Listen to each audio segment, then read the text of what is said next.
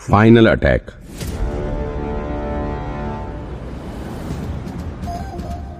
अरे सर, मैं आपको कॉल करने वाली थी कि आपने ही मुझे कॉल कर दिया। सुनिधि ने विक्रांत से कहा, सर, ये निकिता तो काफ़ी अजीब है। अभी मैंने इसे होटल में चार आदमियों के साथ जाते देखा है। क्या? सच में? पहचाना नहीं कौन कौन था? विक्रांत ने जिस काम से सुनिधि के पास फ़ोन किया था, वो कहना तो भूल ही गया। फिर तुरंत ही सुनिधि ने ज़ोर से हँसते हुए कहा, अरे, नहीं नहीं। आप ज़्यादा मत सोचिए। मुझे पता है आप गलत ही सोच रहे होंगे। वो होटल में किसी कॉन्फ्रेंस के लिए गई हुई है। फिर विक्रांत ने सुनिधि की बात को बीच में ही काटते हुए उसका ध्यान अपनी बातों पर खींचा और फिर उसने गाड़ी ड्राइव करते हुए सुनिधि को सारी बात बता डाली। सुनिधि काफ़ी खुश हुई कि आखिर ये केस सॉल्व हो ही गया। उसके जैसे एक नए इंटर्न के लिए ये बहुत बड़ी अचीवमेंट थी। लेकिन अभी भी चिंता की बात ये थी कि इस केस की मुजरिम आशिमा अभी तक पकड़ में नहीं आई थी। और दूसरी तरफ़ वो रश्मि सैनी की जान भी खतरे में थी। सुनिधि ने विक्रांत से पूछा तो सर, अब हमें क्या करना चाहिए? केस के सॉल्व हो जाने से विक्रांत भी काफ़ी नर्वस था। उसके लिए भी ये काफ़ी बड़ी अचीवमेंट थी। ऐसे में उसे खुद समझ नहीं आ रहा था कि अब अंतिम समय में इसे कैसे हैंडल करे।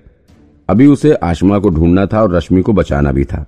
और फिर आशमा के घर जाकर सारे सबूत भी इकट्ठे करने थे। और घर से वो कटा हुआ हाथ भी कलेक्ट करना था।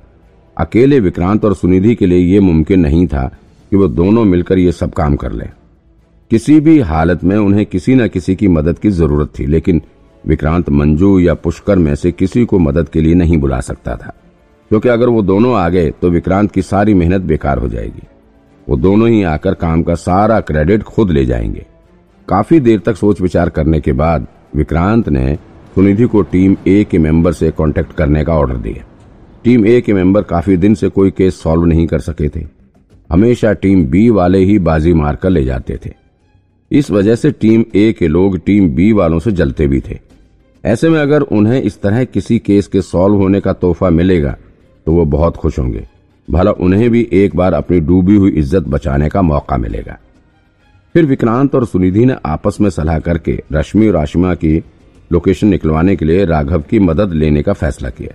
बेशक राघव की मदद से वो रश्मि और आशमा को जल्दी से पकड़ सकते थे।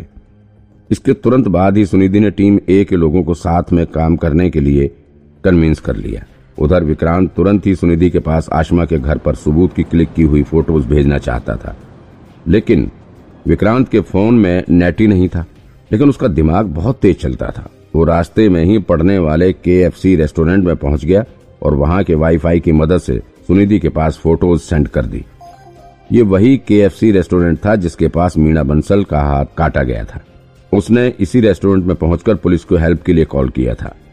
सुनिधि के पास फ़ोटोज़ सेंड करने के बाद विक्रांत ने तुरंत ही राघव के पास फ़ोन करके उसे आशमा के बारे में पता करने के लिए कहा।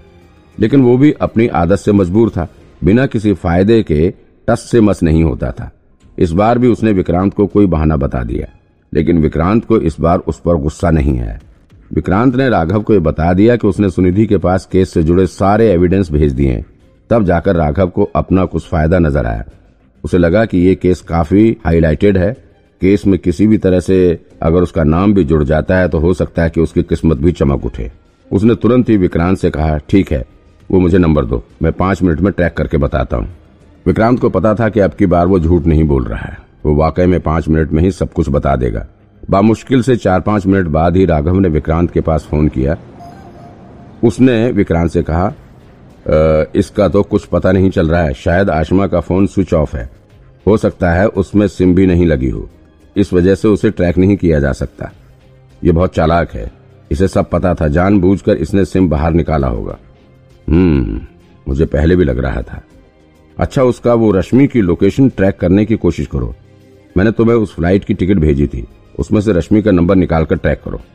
भाई, वो इंटरनेशनल नंबर यूज़ कर रही है, ऑस्ट्रेलिया का नंबर है उसका। उसे ट्रैक करने में टाइम लगेगा। कितना टाइम लगेगा? लगेगा तो दस मिनट ही, लेकिन अगर ऑफ़िस के कंप्यूटर से करूँ तो राघव ने कहा। क्या मतलब? अभी तुम कहाँ के कंप्यूटर से आशमा को ट्रैक कर रहे हो? विक्रांत थोड़ा कंफ्यूज होकर बोला, ब्रो, वो मैं अभी क्लब में था पोलो खेलने के लिए आया था। लेकिन तुम मुझे बस पंद्रह मिनट दो, मैं तुरंत ऑफ़िस पहुंचकर बताता हूँ। ऑफ़िस के बाहर ही क्लब है। इतना कहते हुए राघव तुरंत वहाँ से उठकर अपने ऑफ़िस के लिए भागा। शिट यार, तेरे मरने पर मैं एक पोलो भी तेरे साथ जलाऊँगा। कमाल है यार, पंद्रह मिनट में तो सब कुछ खत्म हो जाएगा। विक्रांत को अब राघव पर बहुत गुस्सा आ रहा था। कुछ नहीं होगा ब्रो, मैं तुरंत पहुँच रहा हूँ ऑफ़िस। विक्रांत ने चिड़कर फ़ोन रख दिया। फिर उसके दिमाग में कुछ चलने लगा। एक बात तो पक्की थी कि आशमा एयरपोर्ट पर तो रश्मि का हाथ नहीं काट सकती, वो इतनी भी शातिर नहीं है। और दूसरी बात, हाथ काटकर उसे घर भी ले जाना होगा। जो बिल्कुल भी संभव नहीं था। हाथ ले जाने के लिए बेशक वो किसी न किसी बड़े बॉक्स का यूज़ करती होगी। ऐसे खुले में तो वो ले नहीं जाएगी और एयरपोर्ट पर सिक्योरिटी बहुत टाइट रहती है। वहाँ उसका इस तरह के किसी बॉक्स के साथ अंदर जाना पॉसिबल है ही नहीं। रश्मि साढ़े तीन बजे ही एयरपोर्ट पहुँच गई होगी। अगर उसकी फ़्लाइट लेट नहीं हुई होगी तो। और फिर वो कहा जाएगी? Shit shit. अचानक विक्रांत के दिमाग की बत्ती जल उठी। रश्मि एयरपोर्ट से सीधे अपने पीटर अंकल की कब्र के पास जाएगी। अभी साढ़े चार से ज़्यादा हो रहे हैं। वो कब्रिस्तान पहुँच भी रही होगी। और वहाँ तो कोई सिक्योरिटी भी नहीं होती और ना ही कोई सीसीटीवी कैमरा लगा होता है। पक्का है आशमा वहीं उसका इंतज़ार कर रही होगी। वहीं पर वो रश्मि पर हमला करेगी।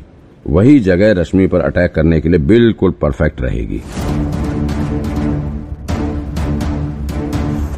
तो क्या रश्मि के पास आशिमा पहुँच गई? ये जानने के लिए सुनते रहिए मेरी इस कहानी को।